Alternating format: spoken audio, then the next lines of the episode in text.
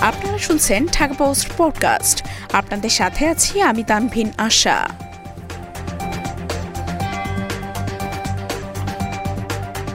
খেজুর রস চুরি করতে না পেরে হাড়িতে নেশার ট্যাবলেট মিশিয়ে যায়।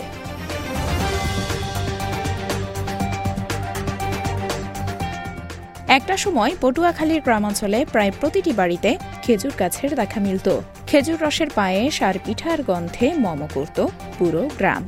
শীতের সকালে রসের হাড়ি নিয়ে গাছিরাও রাস্তায় রাস্তায় ঘুরে বেড়াতেন। তবে এখন আর সেই দৃশ্য খুব একটা চোখে পড়ে না। তবুও নানা প্রতিকূলতা উপেক্ষা করেই কিছু গাছি খেজুরের রস সংগ্রহ করছেন। কিন্তু তাদের দিন কাটে নানা শঙ্কায়।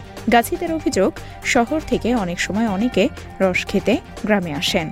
তারা রস না পেয়ে হাড়ি ভেঙে ফেলেন। আবার অনেক সময় রসের মধ্যে নেশার ট্যাবলেট মিশিয়ে রেখে যান। পটুয়াখালী সদর উপজেলার শিয়ালি গ্রামের কাছে নুরুন নবী নিরু বলেন, আগের মতো আর খেজুর গাছ নেই। যে কটা আছে তাও আমরা অনেক পরিশ্রম করে কেটে থাকি।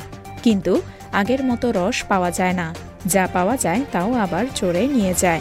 রাতে আমাদের রস চুরি করে লোকজন পিনিক করে।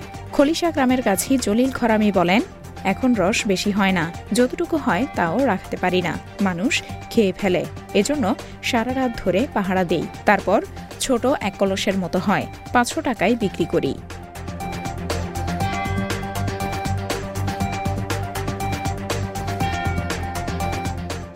এতক্ষণ শুনছিলেন ঢাকা পোস্ট পডকাস্ট।